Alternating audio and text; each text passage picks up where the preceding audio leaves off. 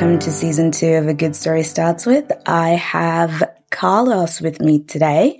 Um, so this is the first time we're actually having like a long form conversation between Carlos and I. So you will get to hear us. I guess it's like the first time you meet somebody. This is the first impression we're having and it's being recorded. So it's going to be a thing. But yeah, Carlos, how Great. are you? I am great. How are you? I am well. Um, just before you were mentioning that you've just been in back to back meetings, how do you like handle staring at a screen for like ages? well, that's my job. I am a software engineer, so I'm used to staring at a screen. But it is tiring to collaborate with people over over video. hmm It's much more tiring than in person. Yeah, I can So- imagine. Working from home, there's a, a lot of a lot of a lot more of this video or chat. It depends. Mhm. Yeah. Mhm. Thankfully, I'm not in lots of meetings usually. This It's is just today for some reason. lots of meetings today. that's all right. Um, if I were to ask you, hey Carlos, who are you and whose are you? How would you answer that? Whose are you? Mhm. Like, who do I belong to? Yeah. oh, and anyway, how you would interpret that question, but who are you and whose are you? That's an amazing question. My name is Carlos. I'm from Brazil. I've, I mean, I was born in Brazil. I, yeah, I'm. I moved here when I was 20. Being here in Australia, that is. I don't know how how global your podcast is. Yeah, that's uh, Australia and New Zealand. So, Oh, cool, great. Mhm. Yeah, so I've been in Australia since 2007 Mhm. and graduated in computer science. I'm a software engineer as a job. Mhm. I have a wife and two kids. Whoop, whoop. and I do many, many things. many things. Mhm. A couple of years ago, started a a um, streetwear label called Non-Conforming that I'm wearing right now. Oh my goodness. But the thing is, just me. It's just me. Uh-huh. So it. I haven't put a lot of thought in marketing or anything. But I just I do like all sorts of different things. And at the moment, I'm studying as well. I'm doing a Master's of Divinity with the Southern Baptist Theological Seminary. In America? like It's all online. yeah. so it's very easy. I mean, it's it's it's not easy, but it's because it's online. It's pretty chill. You can do it in your own time. You just have to do it. Like there's deadlines for things, and whose am I? Well, I am a Christian, therefore I belong to Jesus. So that's that's who I am. That's who whose I am. Mhm. That's so beautiful. Like that is a lot of things that you do. A lot of things. That that is. That's that's not. There's only half of it probably. but I'm intrigued of how like you decided to move from Brazil when you were 20 to move to Australia. Like, what was the draw Mhm. to Australia? Oh yeah, yes, yes, yes. So I in Brazil, I was doing computer science. But so I became a Christian when I was about 13 ish. Around that time. Mm-hmm.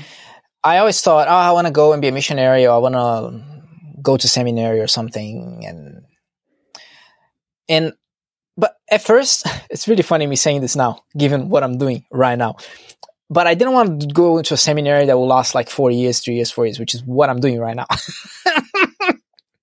so I was thinking I'll go to Youth with a Mission. I don't know if you ever heard of Youth with a Mission, and they have like this five. It's a it's a missionary organization, and they have like f- this five month five month courses, which is like the introduction course, Mhm. and you go and do it for five months, and then you can do extra ones, so you can do more missions and stuff like that.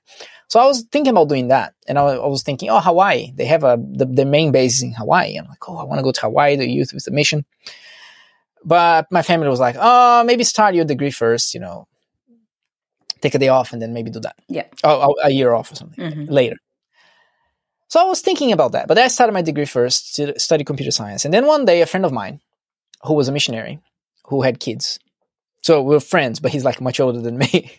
I was friends with his daughter and his son. But one day he came to me. I was like, "Oh, my daughter wants to go to Hillsong College. What do you think?" I'm like, I don't know. Never heard of this before. I mean, the people in my church were obsessed with Hillsong, and I, I never cared. I couldn't care less. I was just like, "Oh, I don't like the music. I don't know. I don't meh, whatever." Yeah. So I never was into it. I'm like, "Yeah, great, Mhm. whatever." they will go to church and they will watch, the, not not in the service, but like when they're hanging out, they watch a DVD of oh the new album came up and they will be watching it. I'm like oh yeah cool story. Fair enough. It's all right. and then because he asked me, she wanted to do Hillsong College. I'm like, oh, what is this? So I went and searched, re- did my research. I'm like, oh, this looks interesting. It's a one year course. I can do one year course in Australia. That, that looks interesting. Mhm. That's what I wanted to do. You know, one year course, not too long, because they do three years and four. I don't know whatever they do these days. Yeah. And then at the same time, there was a concert. Hillsong United went to Brazil, and they did a concert in São Paulo, which was not where I lived. Mhm. It was like a, a whole day's drive, basically. We went. Oh. There was an excursion. We went on a bus. We went to this concert. And I was like, oh, let's let's do it. Let's find out what they are about. Mhm. All these people from my church were so excited to go. I knew nothing. I knew no lyrics of nothing. So I was just standing there in the stadium and like couldn't barely could barely see the lyrics because it was far away. Yeah. I had no idea what they were singing. it was really funny because I'm like I'm I don't belong here. Oh no. But then I think it was Joel Houston. He he said a- something along the lines, "Oh, we're not here to change your nation. Hmm. You need to do it. You do it in your neighborhoods and and as you live your Christian life." And I'm like, "Oh wow, yeah, that's it. I I, I agree with that. I believe in that. Yeah. That's what I." want. So that's the moment I realized, yeah, I think I should. uh Maybe I'll go to some college, Mhm. do that for a year, and that's what I did. That's why I moved to Australia Mhm. and I was gonna go back. That was my plan, but my mom was like, "Nah, you're never coming back." when I left, when I left, I'm like, "Don't worry, I'll be back in a year," you know. And she's like, "Nah, you're never coming back."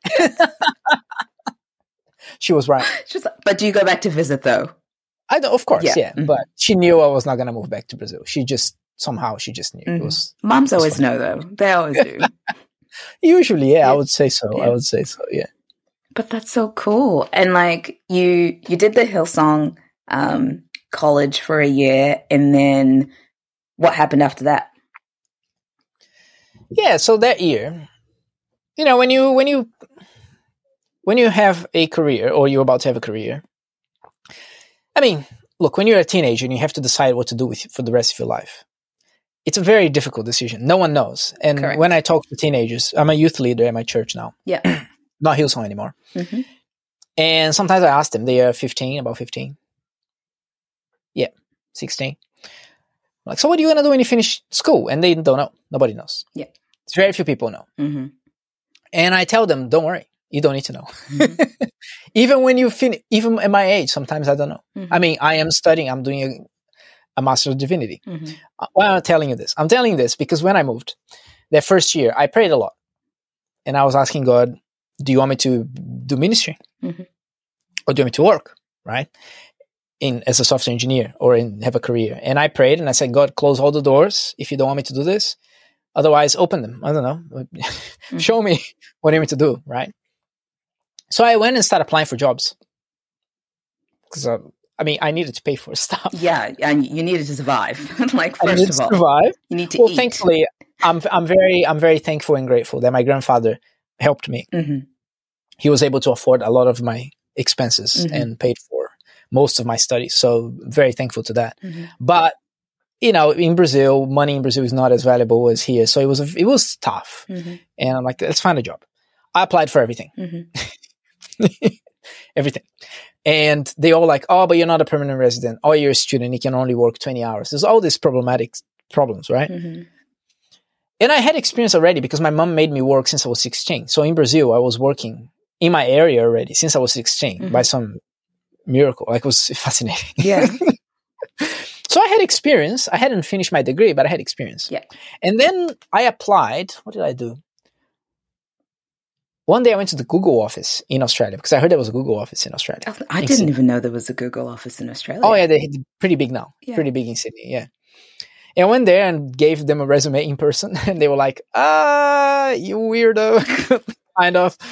Didn't didn't say that, but they're like, "Oh, you need to apply online, right?" Uh huh. hmm Anyway, so I went online and I realized I saw that they had a. What did they have? They have a. Uh, they had a su- code code something code summit something rather. hmm There was something. Yeah. Some conference. Yeah. And it was the next day. And I'm like, oh. Hold on. This is not what happened. Okay. All right. I applied online. hmm Applied online. Sorry, this is what happened. I applied online, got a call from a recruiter, hmm did an interview, and then when I told them I was still studying and they were like, "Oh, well, then keep studying. Then we'll talk to you in a year." Right. And then I went online and found that they were going to have. I think I think that's I think that's the sequence of events. Mhm. And I went online and found that they had a a this conference, Mhm. And it was the next day, and I had class that day. I skipped skipped class, didn't go, and I went to register online, and it was full. And I'm like, oh, you know what? I'm just gonna show up and see if they let me in. Yeah. so that's what I did. Went in there, showed up. They let me in after some time. They're like, oh yeah, it's not full. Come in, whatever. Yeah. And went to this. I don't remember anything about like they, they were talking about their products and whatnot. And then I met some people from UNSW, the Uni- University of New South Wales, which is where I ended up doing my degree Mhm. and I told them, "Oh, I'm doing this um, next year. I mean, I, I need to continue my degree. I'll Mhm. probably go to Brazil and finish. I don't know." And they're like, "Oh, wow, okay." And I kind of gave told them a bit of my experience with computing and whatever I did, and they gave me this email from this professor from UNSW Mhm. saying he's looking for a job. Send him an email. Like, like for, he's looking for people. Send him an email. Mhm. So I did. And he, yeah, he called me for an interview. He was impressed. Mhm. It was going to be for something else, like a different position. Yeah. It's bo- boring details, but one thing led to another. I ended up working in that company as casual. Mhm. It's like, oh, we'll let you in for a month and see how you go, and if we'll keep you if you're good. Mhm. And then I just stayed there until until I finished Hillsong College, the year of college, and then I applied to transfer my computer science degree to UNSW, Mhm. And I ended up finishing it in Australia. Yeah. That's so cool. Oh that was the question, right? What was the question? Yeah, I think that was it. Yeah. Wow. yeah. There's there were so many like meetings that you had or people you met that were just like right place, right time. Yes. Yeah. That is just so cool. Right. Yeah. How did you find uh, the transition from like Brazilian culture to Australian culture when you first came here? Um, and how have you embraced both of those aspects now, like what, 13 years later? Yeah. Good question. Hmm. It was a bit of a shock. Uh, well, it's different, right? Mhm. It's different. There were many Brazilians in Hillsong College who couldn't stay and they left Mhm. halfway through the year. They just couldn't stay. A lot of it is because you miss your family. I was just it was just me here from my family, just Mhm. me, right? Biggest shocks, I think, were Brazilians are more laid back in a way. We time is relative. Although that was the biggest shock when I first started dating my wife Mhm. because she always wanted to be to, on time for things. And it's un- completely understandable, especially for family things. And in my mind, I'm like, family things. Pfft, There's no time to go to your family's house. You go anytime. You show up to your parents' house anytime. It doesn't matter. if you say I'm coming for lunch, it doesn't. What time is lunch? It doesn't matter what time is lunch. You come at ten, that's lunch. You come at one, that's lunch. Any time is lunch. Mhm. You know? Anytime is food time. Not in Australia though. No. If you say twelve thirty, it's twelve thirty. Mhm. So we'll get these conver- conversations. oh, we're only five minutes late now, but it's five minutes. Five minutes is this, and I was like, in my mind, I was just like, this makes no sense. But anyway, this was later. Yeah. because I didn't start dating her until later. But the first shock was more the food. I think Yeah. first time I went to a Brazil to a Brazilian barbecue. First time I went invited to a barbecue. I was like, "Ooh, barbecue! I love barbecues." and then I got there was a sausage on a bread, and I'm like, "Excuse me, you can call this whatever you want, but this is not a barbecue, okay? This is not a barbecue. this is a sausage on a bread. Don't Oh. call this a barbecue. This is an offense to barbecues." I was shocked. I, honestly, I was shocked when I went to f- my first Australian barbecue. Yeah. Now I embrace them all. Like, I, if I know I'm going to an Australian barbecue, I'm like, oh yeah, I know I'm having sausage on bread. Mhm. Yeah, I like sausage. I don't mind Mhm. with the occasional meat. But as soon as I moved to a house, which didn't happen until maybe two years ago, Mhm. I finally had a ba- backyard where I could cook my own Brazilian barbecue Yeah. with coals and meat on a on a skewer, and that's how you make a barbecue. That's And also the my first week, so it's all food. Like my biggest shocks, all food related that's and language as well. Mm. But my first week, I I was living in this house with two other people, Mhm. It was all college found uh, the college accommodation, Mhm. and I was like, I'm gonna cook dinner tonight. He's like, Oh, cool, great. So I went to the city, and then I found chicken hearts, Of course. Yeah. and I was like, Oh, chicken hearts, that's so cheap. So I made this chicken heart stir fry ish kind of thing, and they're all very excited for the food. Mhm. And then when I served it, they looked at it and they were like, "What is this?" Oh no. One of one of them was from Germany, the other one was from Sweden. And they looked at it and they're like, "What is this?" And I'm like, "Oh, it's chicken hearts." And they're like, "What?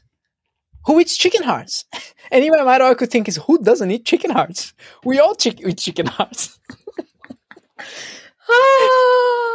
really funny. this is so. This is pure gold. It's- oh It's amazing. it was amazing. And then also another shock was the first day I arrived, and it was a Friday, and there was youth on that Friday, and I wasn't doing anything related to youth, but I'm like, oh, I'm Hills- I'm I'm here, at Hillsong. Let's go to this youth service. Mhm. I did not understand a single word they said from that stage. Really? How come? I, I I don't know. It was Australian English. It was weird. I learned English in Brazil, and I I I honest I honest to you, I did not understand. All I did is whenever everyone got up, I got up. Whenever everyone sat down, I sat down, and then I walked back to my apartment, just thinking, Am "How I- am I going to do this? I don't understand this language. What kind of English is this?" It was so. I think it's because they were like youth, and they're all talking slangs and stuff, and trying to be cool. Mhm. I did not understand. It took me maybe three months to fully understand my lectures, especially the Australian ones, like the ones who had a very strong Australian accent, Wow. like to fully understand them. That's yeah. incredible. That's- oh my goodness. some shocks, some some of the shocks. Yeah, all, Yeah. all of the shocks. Um, when when was the moment, or if there was a moment, that you were like, "Oh my goodness, I actually love Australia. Like, I want to stay here and build um, a family and build a legacy here." Hmm. I don't know. hmm I think I just got really involved at church, Mhm. and I was really enjoying it, and I just couldn't see myself going back. And then I started studying here, and it was good. I made friends. Was yeah, Yeah.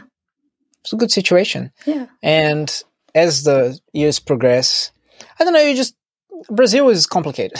Brazil is a is a complicated place with very problematic politics and and it's just hard. Yeah. Brazil is hard. Mhm. Brazil, it's not safe safety wise. hmm You know, every time I go to Brazil now, every time I go back, I mean, I used to live there. I used to walk there at night. Never had a problem. Never had a thought in the world. But now that I go back with my family, especially with family, with the kids, mm I think, oh wow, is it safe to do this? Is it safe to go out at this time? mm You know, because there's more crime. Yeah. It's it's interesting, and a lot of it. I I- again, as I said, I used to live there. I used to walk home at night. I used to live near a kind of a favela, which is like the slums, and sometimes there will, I could hear gunshots at night. You know, one- day we were leaving our house, and SWAT team just came to my neighbors as we as I was, as I was opening the gate. Like five different cars just came rushing, got with rifles and guns, and I'm like, oh well, that's fun. I'll close the gate and went back inside. Yeah, pretty much. like, you know? like slowly close it. Didn't see anything. yeah, like, what, didn't. do I, what do I do here? Yeah. Like, what is going on? But it's all. But I mean, that's where I used to live. But the media, you know, when you're outside, it, you're not there. You think it's much worse than it is. Mhm. But I mean, Australia's safer in that sense. And I just had friends and Mhm. never thought of well. Don't know if I want to come back anymore. Yeah. But there wasn't that moment one day that I'm like, this is the moment. hmm I think it just happened gradually. Yeah. Yeah. Um, you mentioned before that you now are doing a seminary degree at Southern Baptist Bible College, but you started at Hillsong. Hillsong and Southern Baptist don't mix. They're very different. They're yes. very different. How how did this decision occur? Oh, ooh, cool. They send you this is the most most expensive mug that I have because I I had to get it shipped from America all the way here. can imagine. Um, But like, what made you decide? What to- made me change? Yeah, I'm, Right. I'm very intrigued by this. Yeah, right. Look, I grew up. My mom became a Christian in a Presbyterian church. hmm My babysitter, since I was six months old, she's like, she's almost a second mom to me. Mhm. She always prayed for us.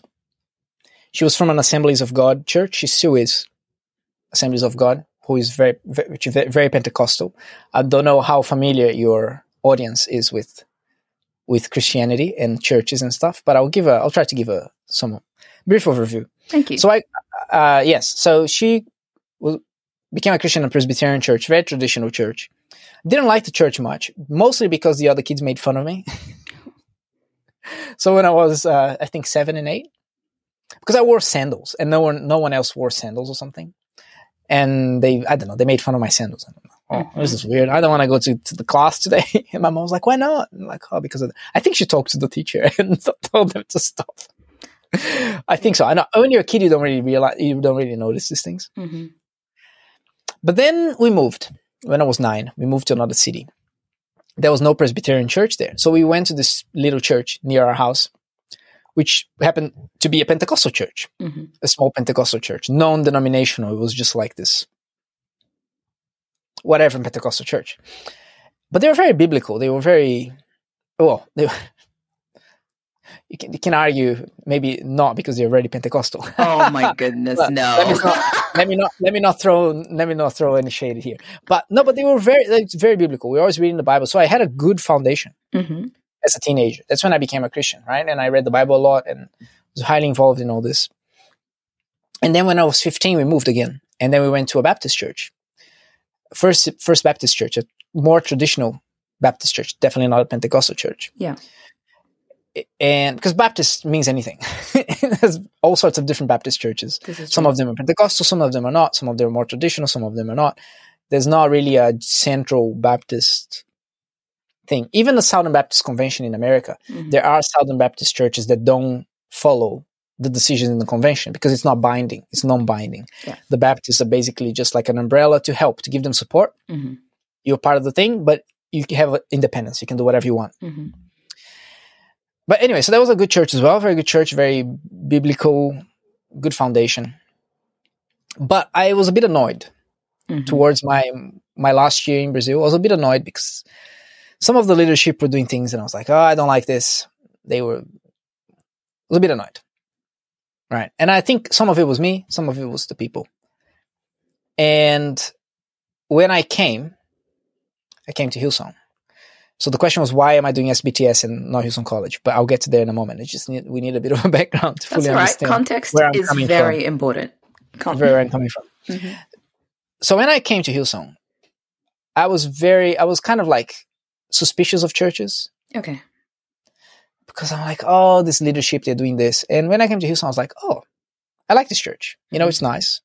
There's no gossip, or at least not that I knew at the time or Yeah. know of. Mhm. But I think the culture in Brazil as well, it's much more gossip like and or maybe it was the town, the city, I don't know. But there was a bit more of Mhm. like fighting and stuff. And also the nature of a the nature of a church that has an assembly where the members make decisions as opposed to you have a senior pastor and, a, and that makes all the decisions himself. Yeah. It's also different, right? Yeah. Because if you don't like it, you go to a different church. Mhm. But in a church where you have the members make decisions, they vote. They vote from the pastor. They vote on things. And I, at the time, I thought I don't like this model because people fight. Mhm. But right now, I think that's a better model because Yeah. at least there's accountability for the people in leadership. Mhm. But at the time, I was like, oh, so much fighting, people fighting over things and all this stuff. Don't like it. But now I I changed my mind. Yeah. I think I think having the at least having a, a good board that is Mhm. elected by the members of the church. I think that's good. But anyway, so it healed a little bit of that hurt from church Yeah. on me. And I just got really active serving in kids ministry and all that. And I loved it. Love it. I don't regret don't regret anything. Mhm. I think God used in for myself and for other people Mhm. in in his providential way that only he can do. Amen. And but when it came to COVID, and we were all locked at home. hmm I started noticing things that I disagreed theologically and doctrinally. Okay. Because the thing is, I never thought much. If you go to if you go to a more traditional church, or a church where they preach the Bible expositionally, hmm usually you get confronted with theological and doctrinal things Mhm. as the pastor preaches because he's going through the Bible expositionally. Yeah. It's not like a pep talk kind of message. It's not like your purpose and your dreams and which a lot of the modern churches these days. Yeah. Can you explain expositionally? Um, like- yes, all right. yeah, So I know what it is, but like other people might be like, no, no, good, good question. So when you preach expositionally, you basically get a text of scripture, a text of the Bible, and you explain what it says, Mhm. and then you get an application from it. When you don't preach, it, you can preach topically, which is basically you think of an idea. Oh, today I'm going to talk about leadership or how to be a good husband or something. And sometimes it's good things that you want to say.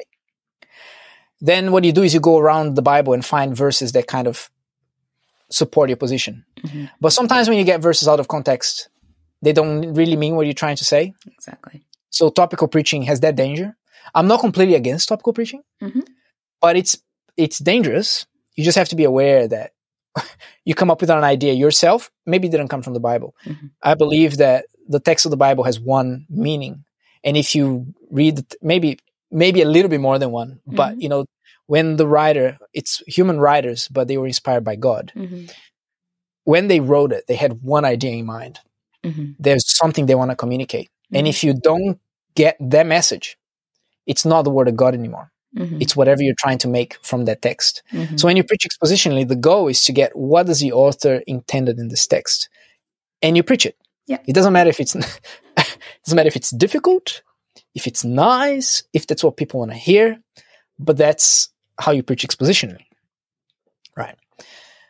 So because a Hillsong, there's not a lot of his expositional preaching. It's more like five points on this or this and that. Like, and there are some good preachers at Hillsong, right?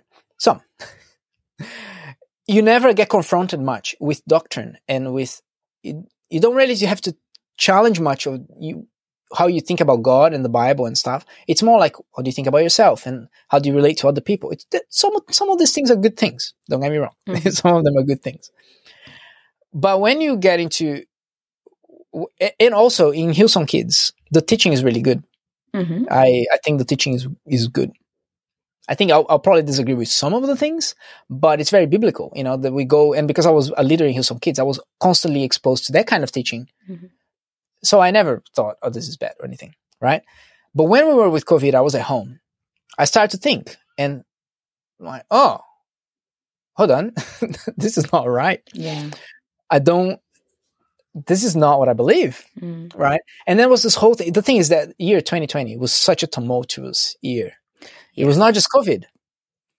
It was a there was an election in the United States, Just a And little, just a little one. No, not a big one. Just a little. just a little one. They were trying to destroy Donald Trump, you know, by all means possible.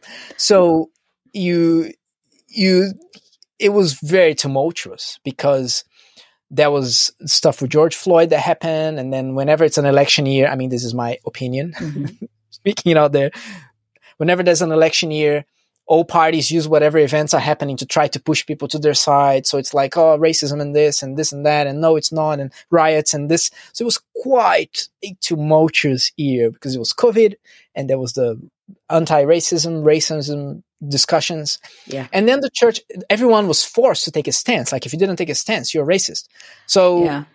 Hillsong had to make a stance. I did not like what Pastor Brian said. I Mhm. thought it was dumb. And no, I was just like, I was like, this makes no sense. I was mad.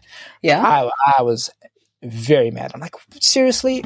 Anyway, some of the things he said were okay, but then, I, but I don't want to get to details of it. I don't think it's the point of this. But it's just one of the, I started thinking, right? Mhm. And another thing that is absolutely unacceptable, in my opinion, is using the Passion Translation of the Bible. Maybe you never heard of it. I, I've I've heard of the Passion Translation. Um, Okay. Yeah. It has, it has many problems, many problems from translation wise specifically, Yeah. and the way it came to be. So Mhm. I, I just I was like, "N- why? Mhm. So I, I took a deep breath. because I, I, didn't want to be. Contra- I know I'm being controversial here, but you asked me the question. I'm i did. I did. Explaining. I'm explaining my thinking. Mm-hmm. I started thinking, and I'm like, mm, I don't think I can do this of good conscience anymore. Yeah. Because I will. I won't be giving my all. I'll always be questioning things. Mm-hmm. This is not good. Not good for me. It's not good for the church. And then when churches started coming back, Hillsong didn't come back. And I understand why, because it's logistically difficult. They had limits on how many people could be in the service. Mm-hmm.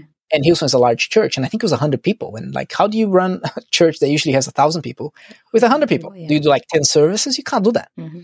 So they didn't come back straight away. And I was just tired and sick of being at home, especially for the kids. Mm-hmm. This is not watching a show is not is not service. I'm sorry. No. So I wanted the kids to go back to let's go to church. Mm-hmm. This is not church. This is you're watching a video and it's fun and entertaining and maybe they're teaching some biblical things. But then a friend of mine invited me to his church. Like, oh, my church is meeting again. I'm like, oh, okay, great. We'll go to your church. We'll visit. You know, we're still at Hillsong. We're still members of Hillsong. Not that Hillsong has such a thing as a membership or the concept of membership. I didn't know But- that. Well, you don't. You you join. You kind of a member. Like you start coming in. You're a member. There's no. Some churches are very strict with membership. You actually have to go, especially some more traditional Baptist churches. You have to be accepted by the other members. Mm-hmm. Yeah. it's fascinating. Mhm. All the different ways that churches do things. Mhm. But so yeah, we went there. We really liked it. It was good. Good preaching. It was a small church. People were friendly and really nice, and we really liked the church. Yeah. I loved it. But we were always telling them, no, we're visiting. Okay, we're from Hillsong, we're visiting. And also, it was far away from where we moved because we moved to the western of Sydney, to the west of Sydney, and that church was still near the city. Yeah. So it was like a bit, a bit of a drive to go to church on Sunday. Yeah. But it came to a point where we were going every every Sunday, more than the people who went to the church regularly. And the pastor was like, "So, when are you gonna come and start serving and you know go to a small group?" And I told him, "Look, we're gonna move to the west next year. We're gonna look for a church mm. near our house." And he said, "Oh, where are you going?" And I told the, the suburb, and then he was like, "Oh, okay, this is your new church. You're gonna go to MBM." And I don't like when people tell me things. No.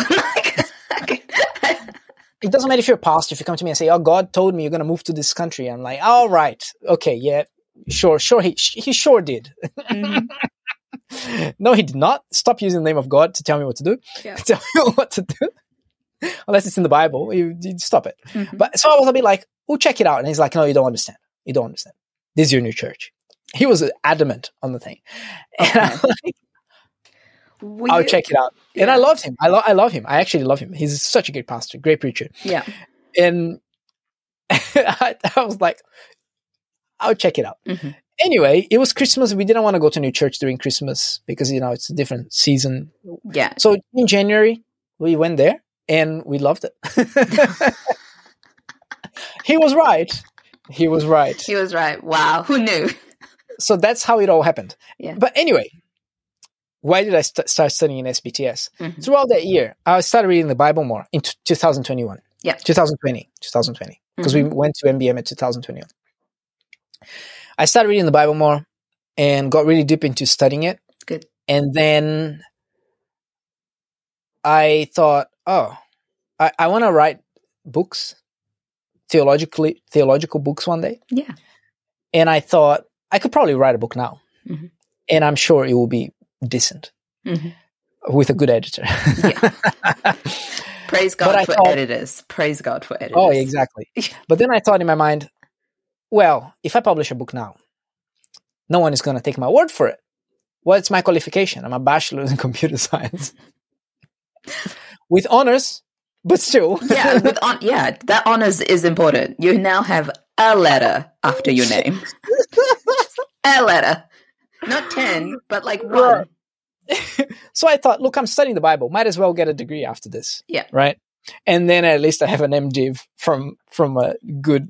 So I started looking for good, uh, conservative, reformed Mhm. theological seminaries, and SBTS was one that looked to me like was great.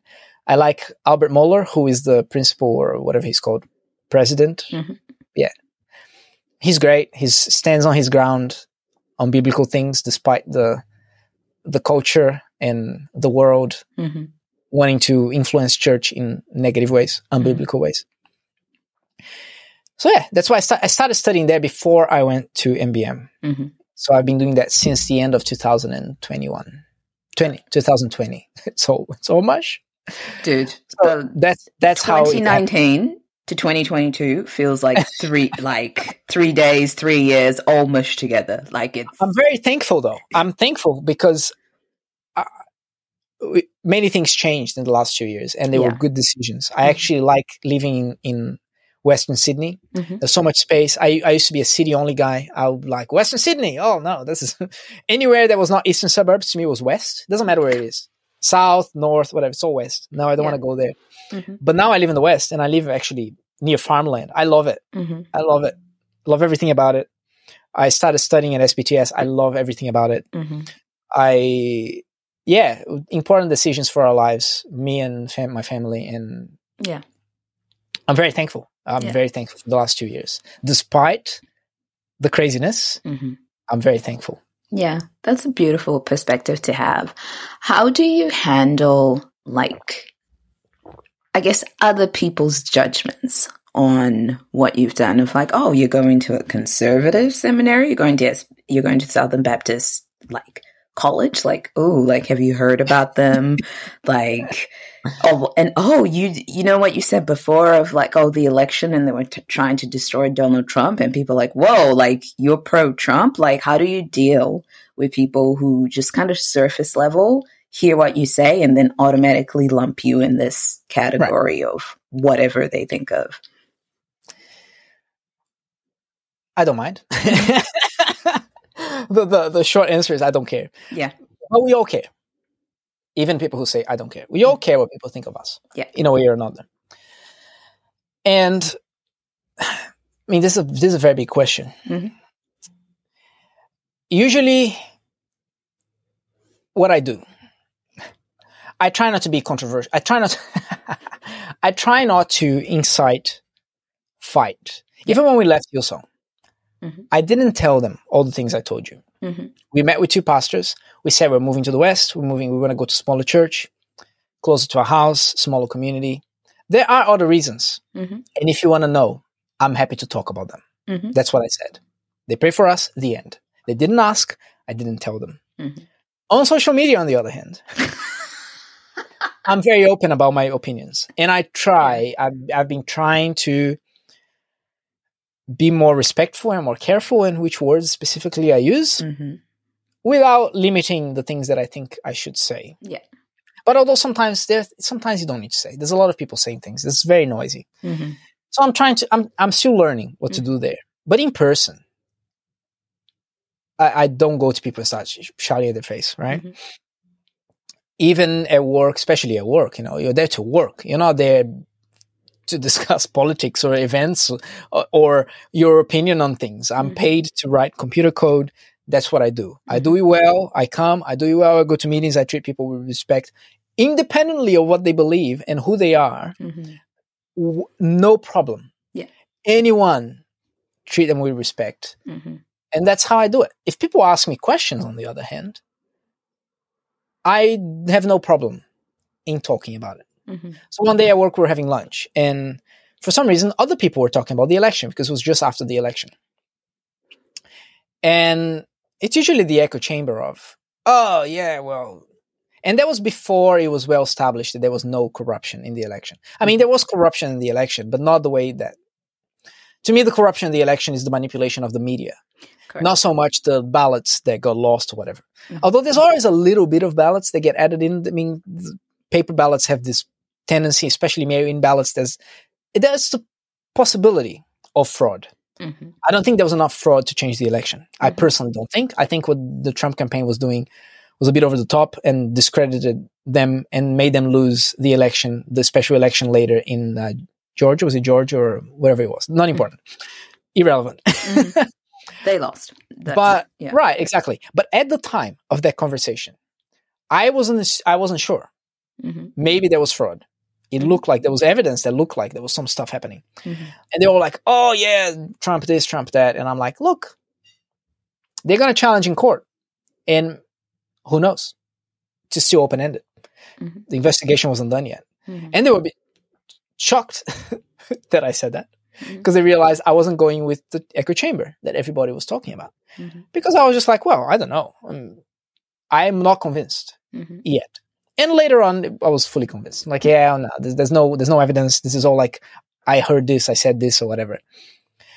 So that's basically how I, how I conduct myself. I don't usually, unless people ask me, Mm. or unless I'm around people that I know will be okay with me talking. I haven't, you know, I'm keep to myself, Mm. unless it's on social media or my YouTube channel. Which you can find at. But my name, Carlos Dionisio. Just search that on YouTube, you'll find it. Mhm. And my Instagram is nerdfeliz. Mhm. Yeah. N E R D F E L I Z. Thank you. But anyway, the, another thing I wanted to say about this is when people criticize me, I like feedback. I love Mhm. feedback. I take feedback from everybody. You know, sometimes people say, "Oh, I only take feedback from trusted people." I take feedback from everybody. Mhm. If people criticize me, even if it's offensive, I don't care. Doesn't bother me Mhm. at all. If it's about my family, it's a different story. But if it's me and me only, Mhm. don't care. You can Mhm. say whatever you want. People say all sorts of stuff on my YouTube channel, especially when I criticize things like the Soviet Union. It's fascinating Mhm. how many trolls that love the Soviet Union come and, and say, oh, this is a lie, or you're saying is a lie, blah, blah, blah. And I'm like, oh my gosh, like, where did you come from? Anyway, I don't mind. Mhm. What I do is I take what they say and I think about it. Is there some truth here? Mhm. Can I get better? and then if there is, I, oh, okay, maybe I should do this differently. If there isn't, I just like, okay, whatever, ignore it. Mhm. But I do that with everybody. And I, of course, I have trusted friends that I ask for feedback often Mhm. or who will give me. But I don't mind. I love when people tell me stuff. And I know sometimes it can be hurtful. I'm not saying that it's like, oh yes, please tell me how, how dumb I am, how inappropriate it was for me to say this. Yeah. Please tell me. I love it. I love hearing you tell me off for Mhm. think, dumb things I did. No, I, I don't like it. Mhm. But I also appreciate it. Mhm. I hope that makes sense. No, that does make sense. I think having that kind of like humility of being like, I'm not perfect. Um, I will say, But I am perfect. I'm joking. I'm joking. I'm joking. are you though? Are you joking though? like, No, I am. I am joking. I Yeah, know. I I'm know. no, I'm not perfect. but anyway, so I interrupted you. yeah. I've been talking this whole time. You're not saying anything. I feel. I feel bad. No, um, I, I think like having that humility of being like, no, I'm not perfect. I'm always in the constant state of being sanctified and being improved. And if Mm. that comes from like people who love me, that's great. If that comes from people who hate me, it's like there's a filter that goes of like, okay, obviously there's a lot of hatred here, but like what you said, is there truth in your statement? Can I Sometimes actually- there is. yeah. Yeah. And then it's like, if there's truth in that, I will listen to the criticism. And if there isn't truth, then it's like, oh, well, like, thank you for saying your opinion. Freedom of speech is a good thing. Um, like, Usually, I reply with funny comments in return when I when I can be bothered replying. yeah. But that's always the thing of like, Yeah, even even people who love me, I still filter their feedback. By the way, yes. I filter everybody's feedback. I always consider, mm, is this person right? Unless it's my wife, then it's, it's always right. oh, bless. Um, just shifting you have gears. to say that. No, it's it's a requirement. You have, you kind of have to say that. Beautiful. Like when she listens to this, like she's going to be like, what did you say? Um, but how did you and your wife meet? In Hillsong Kids, Oh, really? yes, we're both kids kids leaders. Yes. That's so adorable. Mm, it wasn't so adorable uh, the first time though, because I was I was a bit of a, a bit of a dork, and I we were the first time we met, and she likes to tell, loves to tell this story. I hate this story, Huh? but I'll tell you for the sake of this podcast. Okay. I'll tell you my version of the story. Okay. But we went to a kids ministry conference. Mm-hmm. It's basically the kids pastor ministry conference of the ACC Mm-hmm. in Australia called Kid Shaper. That's the first time we've met because she, she used to go to a different campus than me at Hillsong. So we didn't see each other all the time. And I did a face mask, face painting, face mask. Hello, COVID. I did a face painting workshop or something, you know, because you're kids leaders, you do face painting, I suppose. Mm-hmm. And we had to paint each other's face. And I had a ti- my face was painted like a tiger. Mm-hmm. And then we went out for lunch, and I think it was all the whole group from Hillsong went. and I basically uh, that's what she says. I don't remember this at all. I turned around and I did rah on her face. She was with friends, and then she just she thought, "What a weird man." That's how we first met, by the way. Yeah, yeah. but then over over time, and I didn't like her at the time. Like I wasn't really thinking about it, hmm and then I started liking her, and after some insistence from my friend to call her and ask her out, yeah, so there was a. It's a long story how we how we started dating and got married. It's a long story as well. Oh, but a beautiful story, I can imagine. Um, Yes. In terms of like, because you mentioned that you have kids of your own, are they under 10? yes, three Yeah. and six. So if you were to like create both, since both of you, both you and your wife were in kids' church, if you were to explain or create a curriculum that equips these young kids to know biblical truth, how would how do you guys do it, or how would you do it in your Oh my family? gosh. Creating a curriculum, that's a lot of work. Yeah, well, maybe not a curriculum, but like how I'll change the question to how do you and your wife teach your kids the like the Bible or biblical truth? Yeah, good question. hmm Well, you see, I learned in my first course at SBTS, hmm I did a course called Personal Spiritual Disciplines. hmm And he talked about preaching and he talked about, not preaching, sorry, praying and reading the Bible. So all the spiritual disciplines you do personally reading the Bible and praying and fasting and family worship, which is the responsibility of the man. hmm And if there's no man, it's responsibility of whoever else, the single mom, which is an unfortunate situation, but it happens a lot, unfortunately, hmm in this sinful world. But at the time, before bed, we would pray. We always prayed with the kids. But then when I got that message, when I when I when I when I got taught daily worship with your family is the responsibility of the father. So your responsibility to lead your wife and your kids spiritually. I was thoroughly convicted. hmm And I immediately started doing family worship. We converted that prayer time before bed into family worship. And what's family worship? There's three components. I'm going to write an ebook on this. Okay, you heard it first here, folks. Go to go to my if you want to know when it comes up, Mhm. just follow me on Instagram. You'll Mhm. you'll know there, or you. I'm sure I'll tell you everywhere. But there's three components of, and I, the reason I want to write an ebook on this is because I didn't know. I wish I knew earlier. Mhm. No one ever taught me taught me to do this. hmm there's so many families out there they don't do this with their kids and it is the responsibility of the family to guide their kids spiritually. Agreed. i used to go to a seventh day adventist school in brazil. Hmm i would say christian school but they're more like a cult than christian but it's, arguable. I can't put it up there.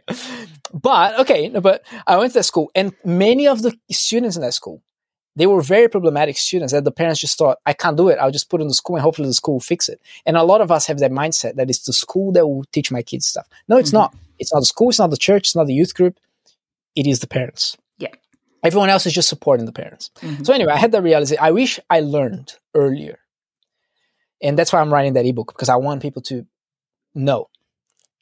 Do it. Anyway so there's three components. It's you sing a song or as many as you want. It's worship reading the bible and prayer. Those are the three components. And it's not written in the bible specifically but it comes from like historic christianity. They all did all the first nation first nations. Not first nations. First all the- century. The first century christians Mhm. did it and at the time they didn't go they didn't go to church much they would go to synagogues and i mean it's a bit hard to explain everything here but they did a lot of meetings at homes Yeah. so it was Home all very churches. family and Mhm. home churches right so then anyway i started doing that uh worship we sing a song we read the bible we pray Mhm. and that's what we do and i think that's if you do that every day and we went through kids bibles we have three different ones Mhm. i bought we had one and then i bought two other ones and we read through the entire kids bible and then we went to the next one we read through the entire kids bible went to the next one and we did that twice Mhm. kids bible kids bible kids bible kids bible kids bible kids bible because my kids are young Mhm. but then it came christian uh, Chri- christmas we started reading the bible the Bible as it is. Mhm. The story of the birth of Jesus. And we started reading John. And we've just been reading John ever since Mhm. Christmas. So we're in chapter 10 now. Mhm. And I just read John, read a few verses, and then I ask them questions and I talk about it. Mhm. And this is like the more formal way that we teach them. And they're young, but they're still they're getting things, you know. Mhm. I read about it's hard. I'm reading the ESV. I'm not reading New Living Translation or anything easier. Mhm. And I have to explain words a lot. Mhm. But they still pick up stuff. Mhm. So that's one. Another component is the informal times when kids will ask you questions and you answer them. And the other one, which is really important as well, very important. It, you can't get it. You can't do the two without doing this one. Is you live what you what you preaching. Mhm. Because if you just go and read the Bible and then you live a life that is completely different, your kids kids are smart. They know, right? They are not gonna be like, oh yeah, well my dad told me to do this, but he did this instead. Mhm. I mean, just an example. Don't talk with your mouth full. Every time I talk with my mouth full, oh my gosh, it's like a, I get accusation from all sides. It, I, it's unbelievable. Yeah. Can't talk my mouth full. It's like what you taught. I taught you too well about this. Right. or like I, sometimes I have food just before dinner or lunch. I go and get a snack or something. And they're like, why are you having it? And then I have to tell them, look, when you're old like me, you can eat whatever you want anytime you want. But right now, and I know it's a bit inconsistent, but there are reasons why kids have these rules. Is because they will just eat chocolate all the time. I, Yeah. I'm an adult. You know, I will finish my dinner and I will finish my lunch, even if I ate this before. And we Mhm. tell them, look, I know I'm going to finish my lunch, but if you eat this, you're not going to finish. But w- there's a small things. But when it comes to big things, Mhm. like Christian things, and that's the thing I have to work. We all do. But if you mess up, you have to say sorry. Yeah. You have to be consistent with what you're teaching Mhm. from the Bible. Otherwise, they will know. So I think those are the three pillars: official, uh, like formal teaching, Mhm. informal day-to-day teaching, and the way you live your life. Yeah. But some people think that oh, just the way I live my life is enough. It's not. they are not gonna. The Bible needs to be read and preached for people to understand it. Yeah. But if you don't live your life ac- according to it, it's also bad. So you need it all. Yeah.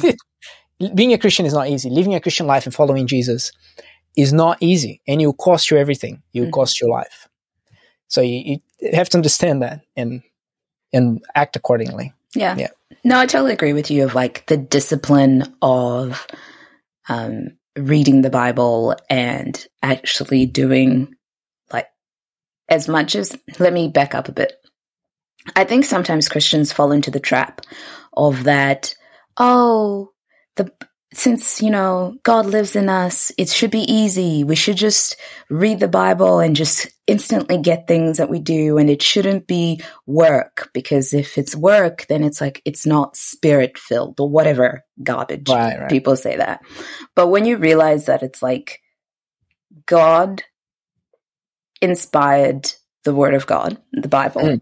and those first century and sometimes actually pre BC um, authors who wrote that, like you said, had a specific intent of writing that. The Bible was written to that specific audience, but was written for us modern people.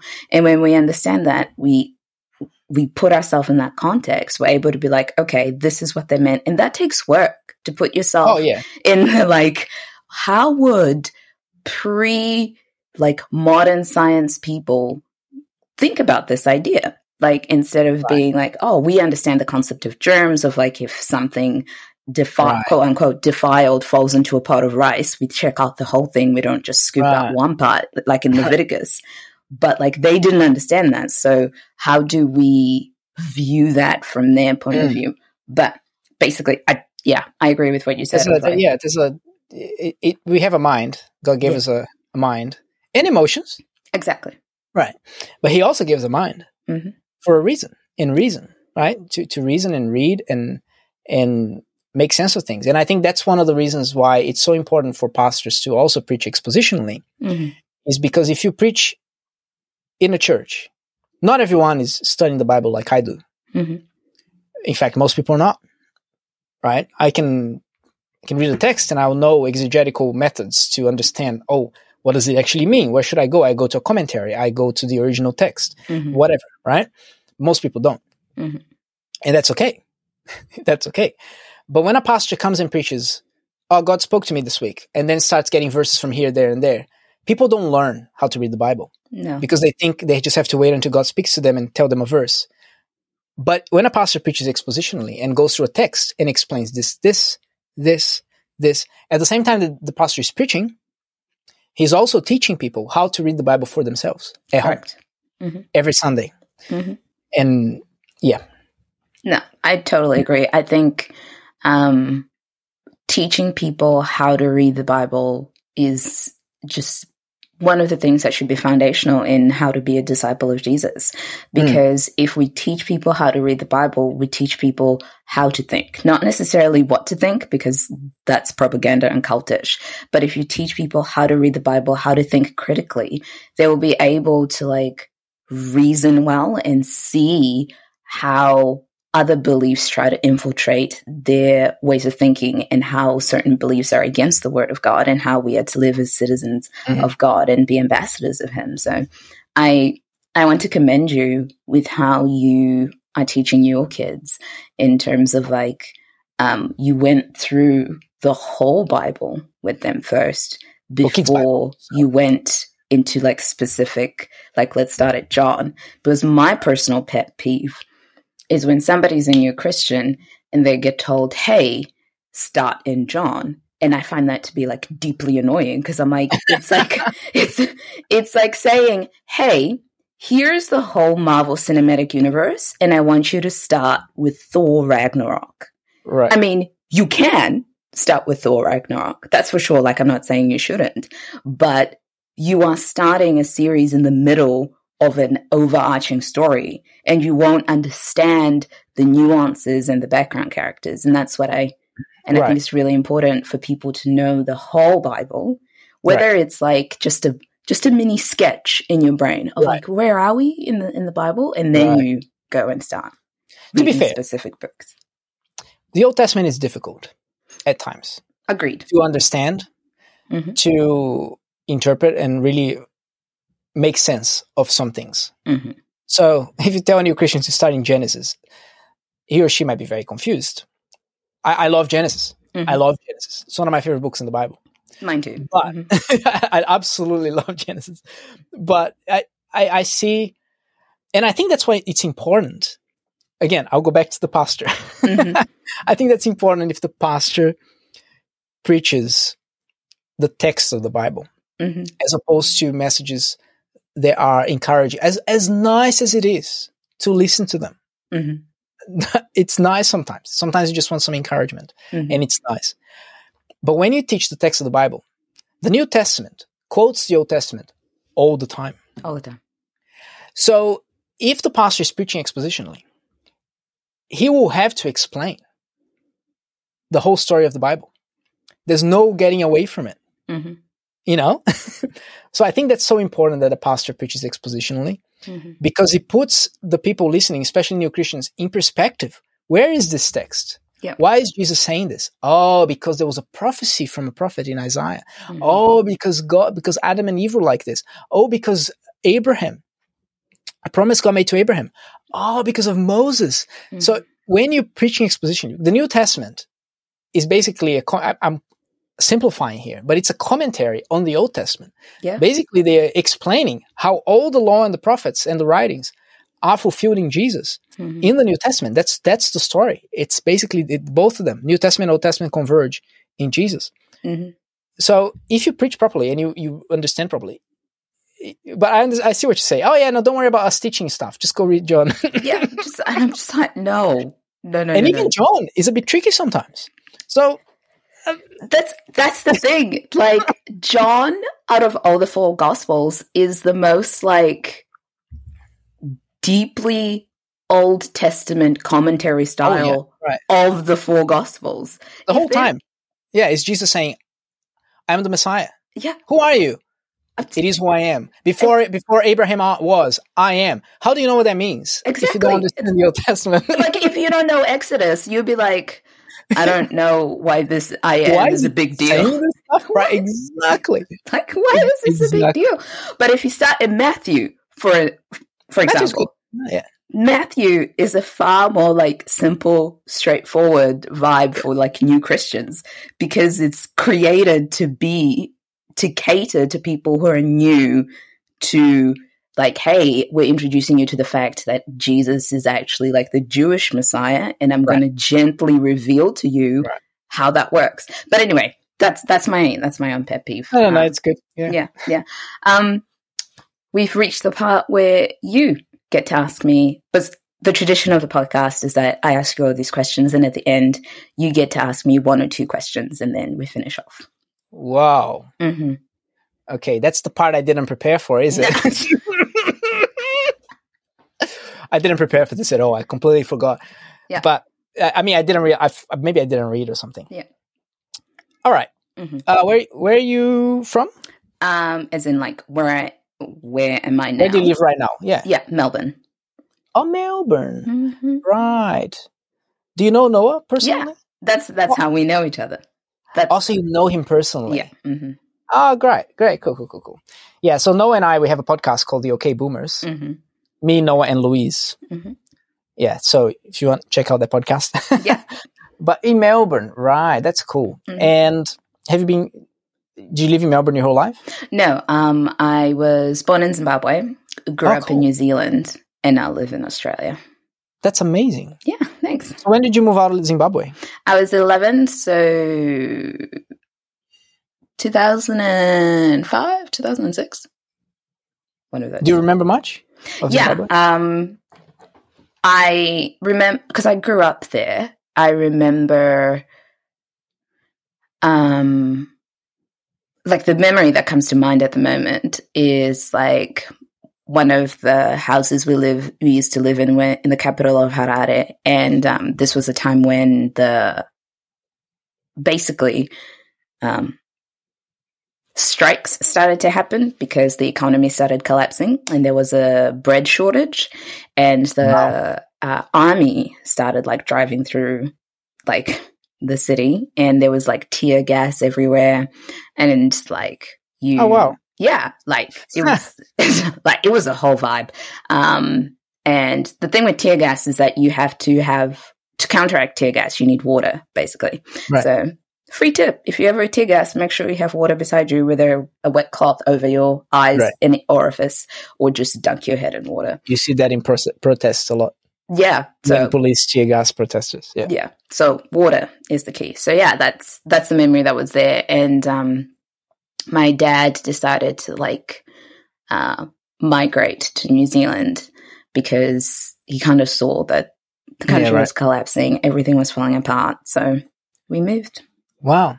Mm. And uh, I know the reality from Brazil. I mean, that's a, Zimbabwe is a it's a vibe all, all, all this all this uh how can i say developing or third world i don't know what's the the name these days Mhm. countries all have some very the way it was colonized or explored or whatever you want to call it Yeah.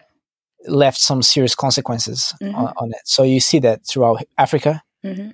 Even south africa one of the you know the richest country in africa i think one of the richest countries in africa Mhm. it's still very so so much going on there Mhm. but to move to another country Mhm. and new zealand being probably a more expensive country i know it's not hard for i know, I know it's not easy for brazilians to make a move to australia for example Mhm. it's usually the people who either can afford or they save a lot of money and sacrifice a lot to do it. Or maybe you're in another nation where you need permission to move like maybe china potentially like if you're not a friend of the government you can't really do that kind of stuff so this is a very a very personal question but i just want to understand Mhm. was it easy for your family to move to new zealand or was it like a big sacrifice Um, I think from memory, my was my my extended family. Um, about a quarter of them are in London.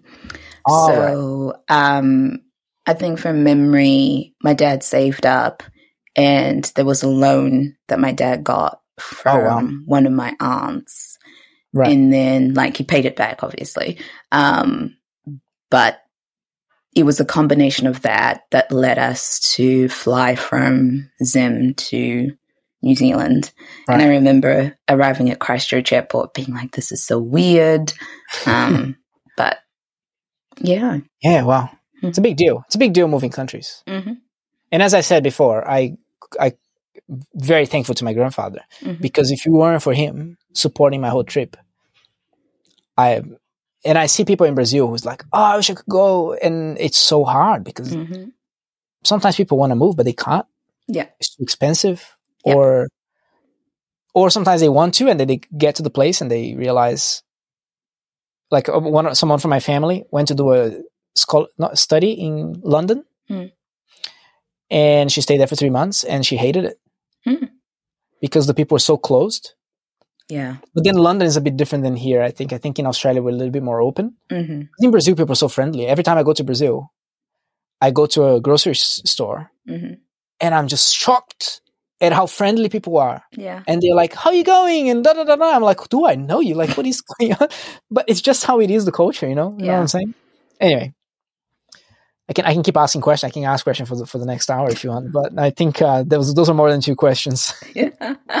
So yeah, thank you so much. Um, it was a great time and like great first conversation. It was it was fabulous. yeah, great. I, I had fun as well. Yeah, I had Thank you for having me. That is okay.